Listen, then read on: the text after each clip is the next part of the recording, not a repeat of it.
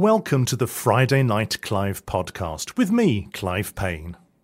In this podcast, we look back at the amazing charities, organisations, and people we have chatted to over the past few months, all of whom have interesting and important stories to tell.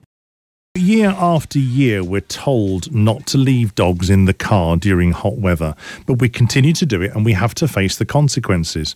Now, according to recent research carried out for the animal charity Blue Cross, dog owners' behaviour doesn't change when it's hot and they feel guilty if they don't take their dog for a walk at least once a day, even in very hot weather. With me on the line tonight is Tracy Genever from the Blue Cross to take us through the research findings and to find out how best to look after all of our pets, not just dogs, in hot weather. And she's there now. Good evening, Tracy. Hello. Tracy, thank you very much for joining me this evening. Um, tell me about the Blue Cross as uh, an organisation. Yeah, we've been going for 125 years um, and we rehome uh, dogs, cats, horses, and small pets and we've also got some veterinary hospitals um, that um, help people on low incomes to look after their pets. And we do education and behaviour work as well. Do you get any state funding for the work that you do, or because uh, are you a charity and therefore self funding? No, we're self funding. So we have to, uh, every year, uh, January the 1st, we start with, you know, naught and we have to fundraise all of our money. So we've got some shops that people might have seen. We also um, have money left to us in legacies. We do lots of fundraising. So all sorts of ways to get that money in. I mean, roughly, uh, and obviously without breaching confidences, well, give me a rough idea of what your operating costs are because they must be astronomical. Yeah, they run into the millions. We, yeah. we are a large charity. We have over 50 sites, including if we include our shops, and we help thousands and thousands of animals. We have paid staff, but we have you know, three times as many volunteers that help us. So yeah, it's a big operation and it does cost, um, but we think we, we take good care of that money and and um, make sure that it reaches the animals that need the help. Tell me about your role then within the organisation. Yes, well, I, I started 19 years ago at Blue Cross um, in their education team. I was their first education officer, um, going out about in the community, looking after volunteers as well, who who go out and do talks in schools.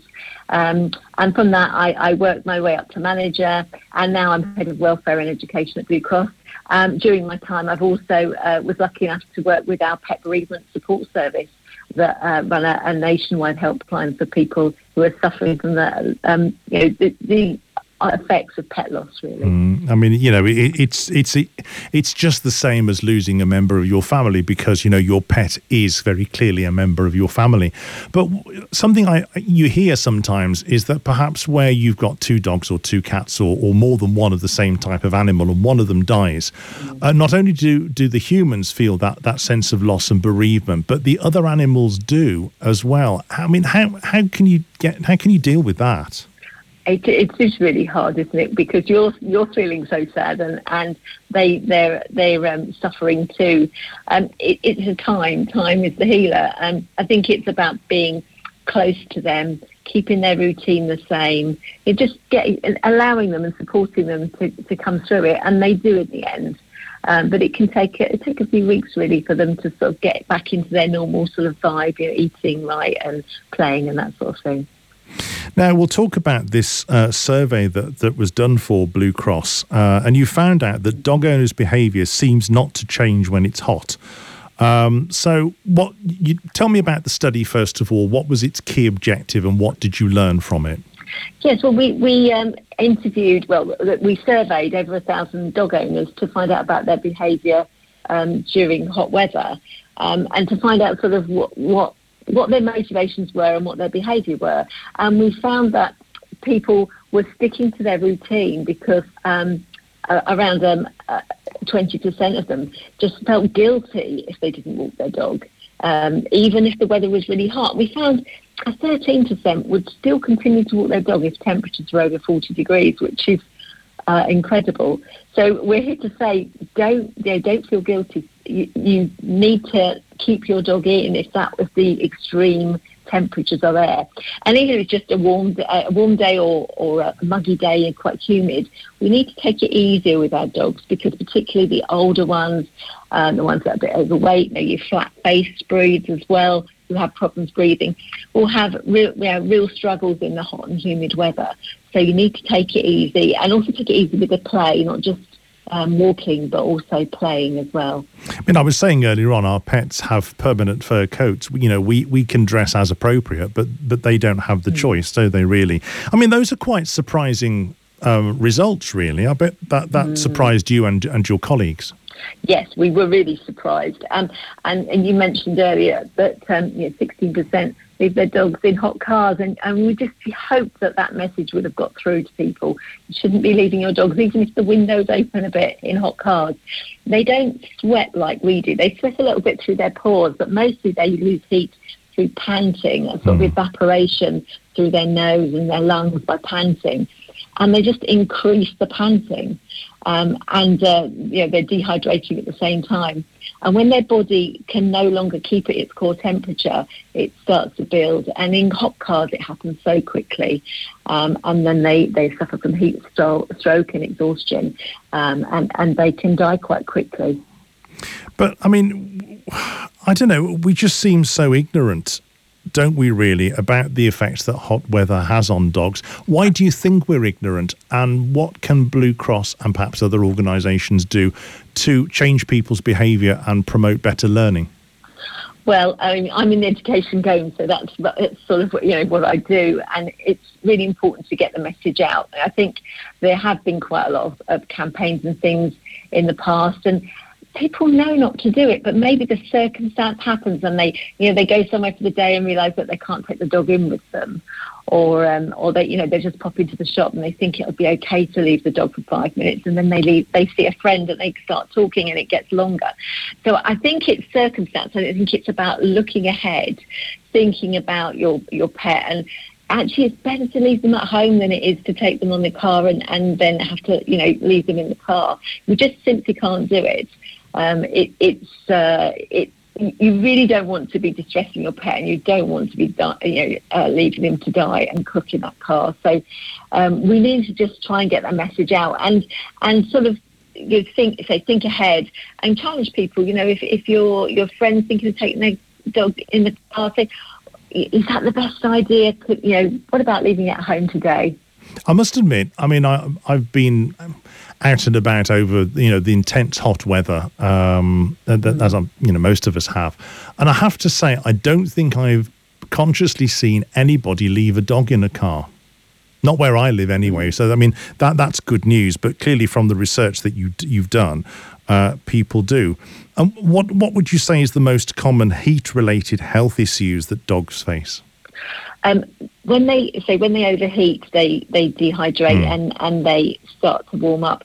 Um, we do see burnt paws as well in hot weather. So um, obviously pavements get hot. Also artificial turf, which some people like in their gardens, that is so much more hot, uh, more hotter than you you imagine. Really? So if you're yeah that that really really gets very hot because it's sort of plastic isn't it i suppose mm-hmm. but it gets very hot so we need to be very careful about taking our dogs out in that hot weather. Um, one of the tips we say is like take your so- shoes and socks off and put your foot on on the a hot surface, you know, on the pavement or the, the patio, and leave it there for sort of um, five or ten seconds, and just sort of you know count slowly and feel that heat building and see if actually that's going to hurt your, your feet. Because then you're going to take your dog for a walk and it's going to be constantly putting its feet on hot surfaces. So it's much better to walk your dogs in the early morning. Sometimes even late late in the evening. It's okay at, at the moment, isn't it? But um, that can still be very hot for them. But um, yeah, the cooler parts of the day, thinking about walking on the shady side of the street, uh, if you're stopping to think or to talk to somebody, stand in the cool.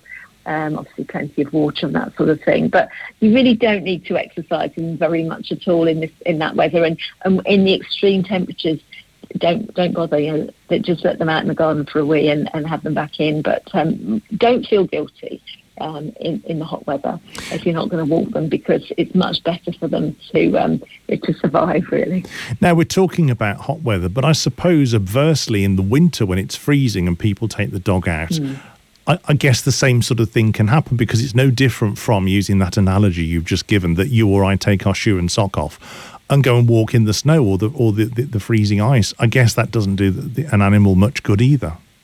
No, some some of the thinner coated breeds can even get frostbite on the tips of their tails. So, um, so that's a, you know, a condition they can get. But often those we put coats on our dogs now, so it makes it better.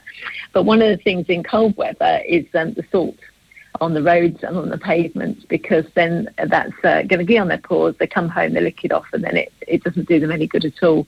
Um, so uh, salt is a problem in cold weather. But you're right, they can get chilblains, they can get a bit of frostbite. So uh, we do need to take care of them. Isn't it sad that we're talking about frostbite in July? It'll soon be here. are there any are there any particular breeds or types of dogs that are particularly sensitive to heat? I mean, what the, the advice you're giving is across all breeds. Let's be very clear about that. But there are, I yeah. guess, some breeds uh, that are more sensitive uh, than others. Yes. So um, the flat faced breeds of, of, dog and cat actually, so they're called brachycephalics because they, have got a shortened nose, um, and that means they haven't got so much surface area, um, and their windpipe is often quite small as well. Their tongues often lull out, and those dogs have real problems um, panting enough to get rid of that heat.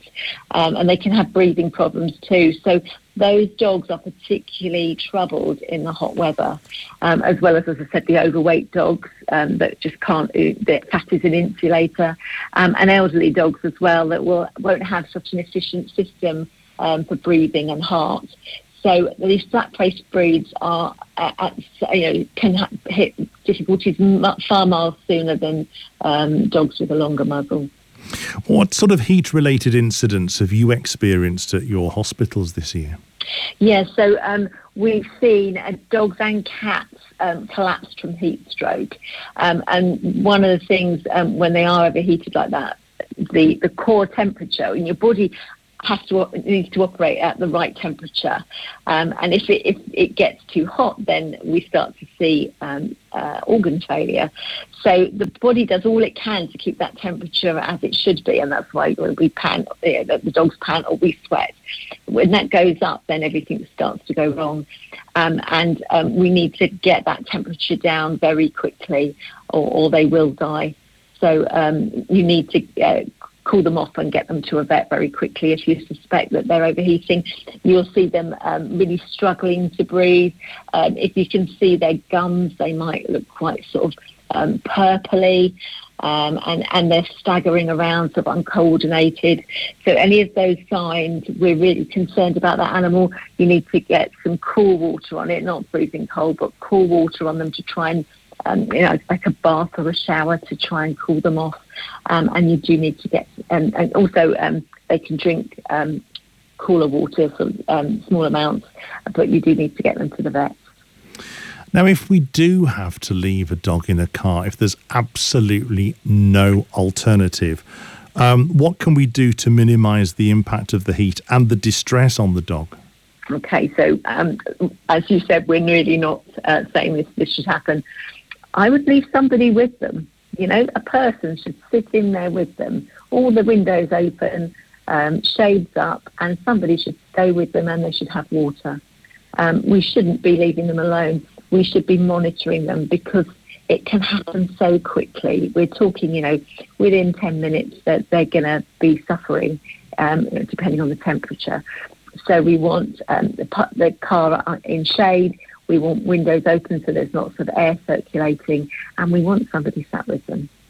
Okay, that's really good advice there. Now we're focusing on dogs, and uh, obviously we all ha- we have all sorts of domestic pets. Can you give me some examples of tips that you can offer for cats and perhaps other types of typical um, domestic pets that we have? Yeah, so cats it's similar to dogs. I mean, they're, they're going to choose when they when they go out anyway. But the flatter faced breeds of cats um, will will have more problems in the in the sunlight. I think um, probably need to look at um, older cats as well. Sometimes they just nod off in the flower bed, don't they, and, and get very hot. So we need to be keeping an eye on them, and giving them plenty of water. Um, the other thing is that um, animals that are sharing our gardens, like uh, rabbits in in um, pens and cages, um, rabbits should have um, always have access to a, a, nice big run, but make sure there's shade in there. um, give them the option of going in, a, in the shade or, or outside in the sunshine and sitting in the sun. So it's, it's really important that our animals have choice. Um, you know, when they're out, mm. when they're in the in the garden and, and, and exposed. Horses as well. Um, we you know, we deal with horses. Plenty of water, shade again. Really important that they have shade. So, I mean, really, the overriding thing here is shade and access to cool water. Then. Yes, it is. Yeah, and, and with horses not over exercising them as, no, again. That's right. That, more, um, that, that makes you uh, hot, makes them hot, doesn't it? It does. Yeah, it really does. And then they've got us on top as well often. So um, yeah, give them give make it a bit easier right in the, in the uh, early hours or, or, in the evenings again, not in the sunshine. Well, I live in the countryside, and I very often see people on horses at some ungodly hour in the morning, and I think that that's you know very clearly a good idea. It's interesting what you were saying about cats, though, because my next door neighbours have uh, have um, two cats, um, and uh, we'll we'll talk about Ginge. Well, Ginge is Ginge because he's ginger. He's an old boy, and you know he's got a very very thick coat. And the other morning he was upside down in the most undignified position in my bush in my garden. Um, and I'm thinking, you if you're sunbathing, mate, you're going to get sunburned. Uh, but he must have got terribly, terribly, terribly hot. Yes, um, and actually, you're right about sunburn. Um, animals with um, you know, no pigment in their skin. So um, white white cats, the tips of their ears can get sunburnt. Um, uh, and, and so, so those white animals, we do need to look at them, and, and obviously tips of ears are, are bald, aren't they, for cats? Mm-hmm. So um, yeah, do look at do look at that. Um, also, sometimes horses' noses are pink can get can get sore too. So yeah, you do need to look out for that. I watched an edition of Countryfile many years ago, and they were putting sun cream on pigs because, again, pigs don't have too much hair, and again, their ears, their snouts, and what have you, they're exposed to, to the sun. I mean, is it a good idea to apply sun cream to our pets, or is there stuff that is that is designed for animals that we can use? Yeah, I, am not sure about that one. Um, I I would be worried about them licking it off right. that's what they do when they clean it. So I would take veterinary advice Veterinary on advice. on your animal's skin. Yeah. Definitely, um, yeah. I mean, it, it's it's strange that, as I say, we focus on dogs and cats. I mean, a couple of one of my friends has got two guinea pigs that I keep seeing these photographs on on social media, and these two balls of fluff seem to have the run of the lounge, and they run through long cardboard tubes and things like that. But uh, they always yeah. seem to they always seem to get get plenty of shade in the garden, from what I can see. So um, you know, but of course, mm. the more you exercise animals, they run around much like us humans. They get hot, I guess, and so you know that that's not good for them either, as you've been saying. Yes, and I think with those sort of um, animals, we're, t- we're tending not to sort of enforce exercise on them, they're choosing it. And I think if we can give them sufficient room and shade and and water, you know, they're, they're not so bad. Some of the food that we're giving them, of course, will be dried food like a pellet or something, and that doesn't have the water in it. So you need to ensure that they've got plenty of water mm. because they're not getting it from their food, which they would in the wild. And, and as you were saying, you know, toilet in the garden if you have one, and if you don't, then uh, you know, uh, internally in a litter tray or something like that. That's right. Yeah, yeah. What yeah. sort of? Uh, don't take them out. Don't force them. No, no. Fair enough. Um, let's move on to uh, the Blue Cross. Um, Mm-hmm. We've talked about the work that your organisation does. What sort of uh, projects and things have the has the organisation got coming up at the moment? Because I met some of your mm. volunteers mm. a couple of weeks ago at an outside broadcast I was doing in Hale Halesowen, and they were hosting the dog show that the at Hale Halesowen Carnival, uh, and I chatted with a couple of your volunteers there. Um, and uh, you know th- there was all sorts of things going on. But you know, from a corporate perspective, what sort of projects has the organisation got forthcoming? So one of the things that we've been building over the last year is a network of um, supplies for people on low income so that they can get pet food at their local pet food bank. Um, and we started this uh, last August. We like we need to do something because mm-hmm. um, obviously the cost of living crisis is an issue there. So um, we um, then got in touch with um, Pets at Home um, and now every Pets at Home store collects food for us. And then we get it from we'll, we'll so from the public donations. We also get donations from the industry as well on, on uh, pet food industry who have food that has a, a lower uh, shelf life. Mm. um, and, and that's distributed to human food banks. So people are able to get their only have to go one visit, get their own food, and can pick up something for their pet. Um, and we know that's you know that, that's not the magic wand that's going to make life easier, but at least you've got food inside the pet and you haven't got to give your food because we found people were, were sharing their own food with their animals and going hungry themselves sometimes to feed their pets. So um, we thought it was really important to be able to do that, and that is um, nationwide. So that's all, four nations have um, access to pet food I mean that, that that's a really a really good initiative, and I'd never even considered. I mean, I'm not a pet owner, but I'd never even considered, um, you know, if I was uh, donating to a food bank to donate pet food as well. No, and, and some pet food banks um, weren't collecting pet food because they, they was obviously concentrating on on feeding the people. Hmm. So I think it's been a really welcomed move that they're able to take some pet food from us and, and, and distribute it. Some of our sites do that as well. Um, and also Blue Cross shops will collect food and again distribute it to their local their local food bank or or um, you know community projects that, that help with food. So yes, it's something we're really we're proud out about. So I think it's all 400 plus um, sites collect food now um, for these for pet food banks and uh, for animal uh, sorry human food banks but say we, we also have a couple of pet food banks at some of our sites too. So yeah, it's it's um, it's a sad state of affairs, what but it fits idea, in though. well with Blue Cross helping people at times of crisis.